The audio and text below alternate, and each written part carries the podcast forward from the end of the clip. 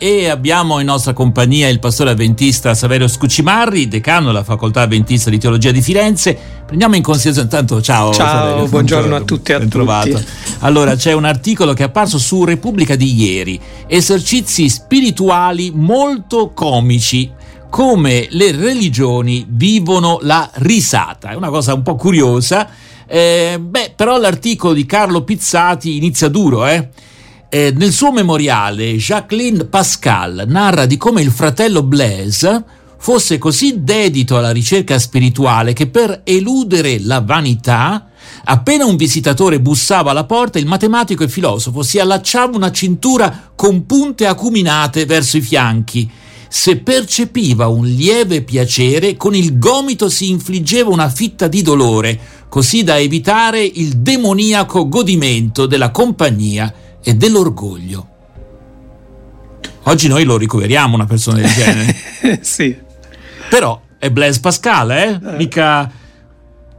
Ecco, e poi naturalmente c'è il nome della rosa, Umberto Eco, eh, subito pensiamo a padre Jorge da Burgos che diventa un serial killer, vabbè questo è un romanzo, eh, pur di occultare un testo di Aristotele sulla commedia, in quanto la risata sarebbe per il monaco la nemesi del cristianesimo, perché mette in discussione valori e ordini preesistenti. Mm. Eh, ridere infatti dell'autorità, eh, come dire, la spoglia di ogni sacralità, denuda il re. Eh, allora, è lo sciamano nudo, no? Eh sì, quindi allora a questo punto ci sarebbe da chiedersi, insomma, chiaramente non la pensiamo più nella stessa maniera, neanche negli ambienti più, come dire, più radicali ortodossi, nel senso di appunto legati alla tradizione, ormai no. Però c'è questa idea comunque che è rimasta nell'inconscio collettivo che se sei un religioso non ti godi la vita, c'hai uno sguardo, ecco, proprio triste sostanzialmente. No? Il peccato e vivi in, questa, in questo ordine di idee che tu sei un essere fragilissimo, spazzato via dalle passioni e tutto sta nel controllarti. Ecco, in una società sec- eh, secolarizzata come la nostra è proprio alle antipodi di quello eh che sì. potrebbe essere. Allora, le cose stanno così, adesso io un po' esagerato, però... Ma diciamo che mm, a livello teorico le cose in realtà tornano e poi c'è la difficoltà di viverle a livello pratico, perché a livello teorico torna l'idea che uh, la fede comunque ha una dimensione anche di rinuncia. No? Tu in nome della fede fai anche delle rinunce eh, e però appunto si dice che uno non è che rinuncia alle gioie della vita per il semplice fatto che siano gioie, mm. d'accordo? Eh, Ma un, semplicemente un sacerdote non si sposa, uno, rinu- però, eh. uno, rinuncia a delle cose che non considera come dire utile alla propria spiritualità e non è detto che queste siano necessariamente cose che procurino gioia. Quindi in realtà nella teoria mm. il, il, problema non si pone tanto nella teoria, cioè se uno va a leggere anche le opere di autori medievali, mh, mm, la, la, cosa torna e, e poi il problema è nella pratica, cioè nella pratica poi ci sono tanti estremi, tante contraddizioni,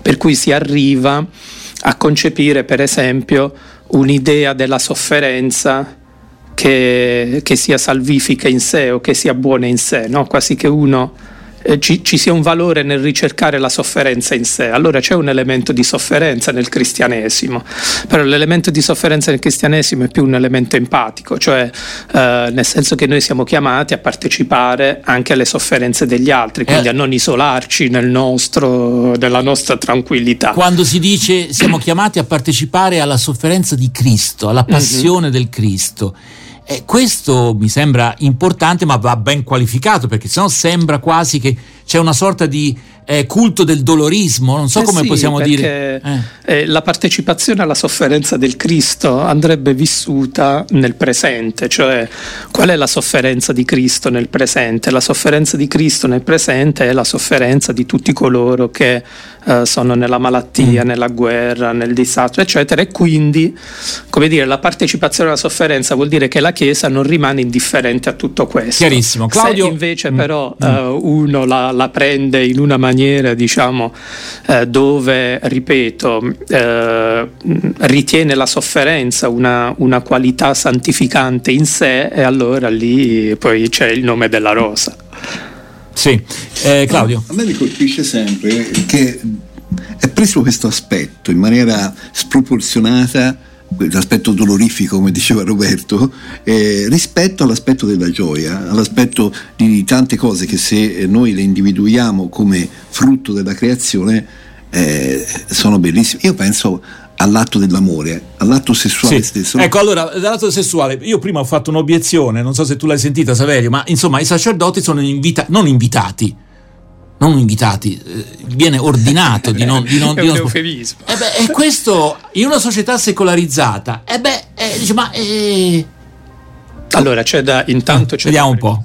Mm che questa cosa qui non è una cosa che riguarda tutto il cristianesimo, ma, ma riguarda solo. solo. il cristianesimo cattolico e in parte quello ortodosso. Che è maggioritario. E and- che sono maggioritari e quindi eh, giustamente se voi lo chiedete a me, sì, okay. io non posso che ridicolizzare questa ora, lo, fa- lo farò in maniera educata, però mm. sostanzialmente non, certo non vi saprò dare eh, grandi ragioni per questo mm. e quindi lo, lo potrò che essere d'accordo con chi vede tante contraddizioni in queste scelte scelte, andrebbe invece forse più opportunamente chiesto loro.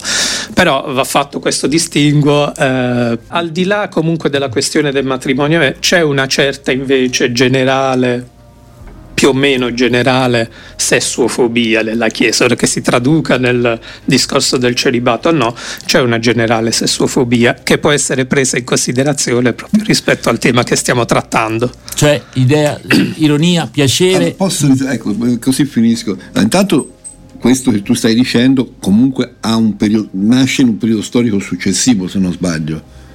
Prima c'era cioè, questo la gente che... si sposava anche, sì, sì, anche certo, i sacerdoti certo, si sposavano eh, i primi mille anni è mm-hmm. molto controversa la cosa. Eh, esatto. lo stesso Pietro alla suocera sì, mi ricorda.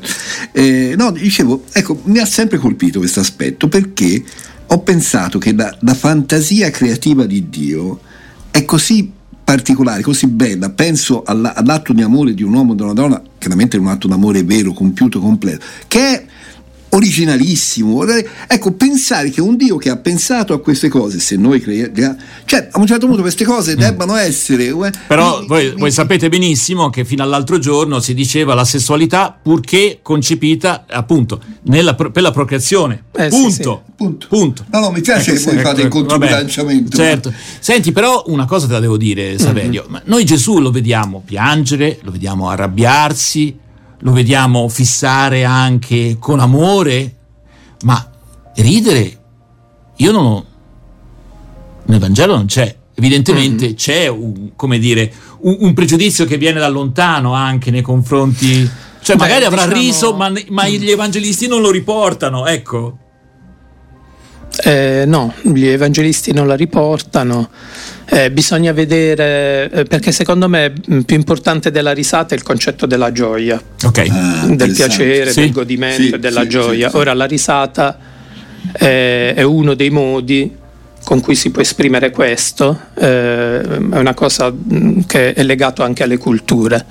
E quindi io andrei alla radice, è vero che è difficile trovare, nella Bibbia ci sono delle risate però eh, creano, creano, problemi perché sono risate cattive. Eh, cioè, sono negative. Cioè, e però fanno riflettere anche quelle. Se abbiamo, non lo so se abbiamo C'è la risata, certo la moglie di Abramo, cioè, la moglie di Abramo che fa una risata di Sara, eh, che è una risata di incredulità. Che eh? è una risata no. di incredulità, però mm. a seconda di come. Anche, anche, qui c'è il, il, giudizio un po' esatto, negativo, negativo sì. sulla risata, perché in fondo in fondo eh, cosa c'è di brutto? Eh, cioè, è una cosa bella tutto sommato se ci pensate, un essere umano che come prima reazione di fronte a una promessa che non ha apparentemente nessun fondamento né in cielo né in terra si mette a ridere, quindi cosa c'è di più umano di questo? E quindi più degno di attenzione da essere poi inserito nel testo biblico. Allora è vero che lì poi la rimproverano, però come dire il rimprovero è dovuto perché vuole essere un invito alla fede, però insomma è bello questo elemento, mm. no? Senti, questo dialogo. Abbiamo pochi secondi, sì. io ti chiedo Saverio, a te ti capita di ridere, ah, mi sembra che hai riso un attimo sì, fa. Sì, infatti. ok, ma ecco, ehm, diciamo rispetto a quello che è la nostra tradizione, a volte un okay. po' pesante, ecco, che cosa ti senti di dire ai nostri ascoltatori? Ah, tra l'altro uno potrebbe dire, ma che c'era da ridere?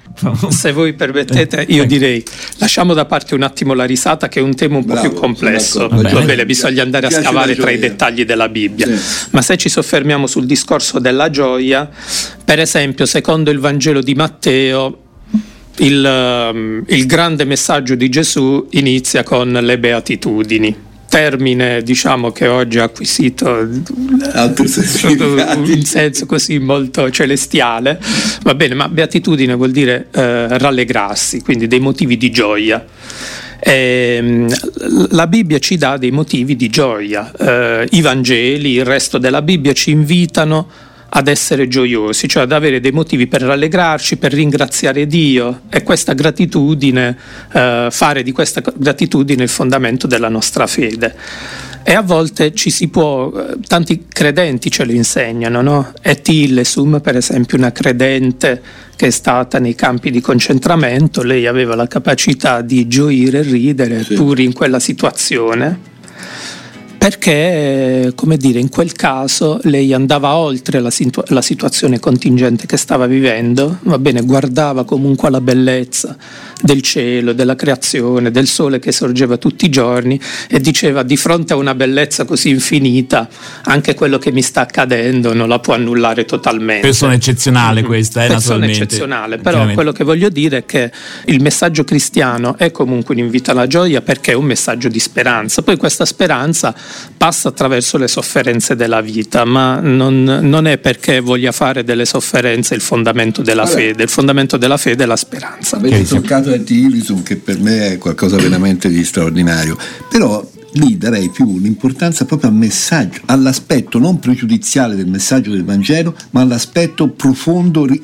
diretto. Lei lo sapeva interpretare. Bene. Cioè noi spesso- Allora dobbiamo concludere Claudio e noi invitiamo naturalmente a riprendere in mano anche questa autrice eh, perché mh, insomma vale la pena, vale la pena. Ci ascoltiamo Johnny Mitchell, Big Yellow Taxi con una risata finale eh, in, questa, in questa canzone. Ascoltate. seem to go that you don't know what you've got till it's gone. They paved paradise, put up a parking lot. Late last night, I heard the screen door slam. And a big yellow taxi took away my old man. That you don't know what you've got till it's gone? They paved paradise, put up a parking lot. I said, don't it always seem to go that you don't know what you've got till it's gone? They paved paradise, put up a parking lot. They paved paradise, put up a parking lot. A parking lot. E con questa risata di Johnny Mitchell noi concludiamo anche la nostra trasmissione di oggi in diretta dagli studi RWS di Firenze, però salutiamo anche quanti ci ascolteranno nella replica pomeridiana, salutiamo anche il pastore Saverio Scucimari che ci sta lasciando in questo momento. Eh, Claudio? No, io vorrei invitare, e quindi ringrazio Saverio Scucimari che sicuramente è un pastore speciale perché è anche un teologo, ma vorrei invitare spesso anche gli ascoltatori, me stesso per primo, a non lasciarci, eh, come dire, bloccare da una visione che ci viene posta spesso pregiudiziale sul Vangelo, cioè cerchiamo di far entrare anche questa gioia Certo. e anche di farci aiutare da chi eh, veramente ci, ci studia dalla mattina alla sera con, con il cuore Certo, aperto. quindi farci aiutare anche nell'approfondire la nostra esperienza di fede.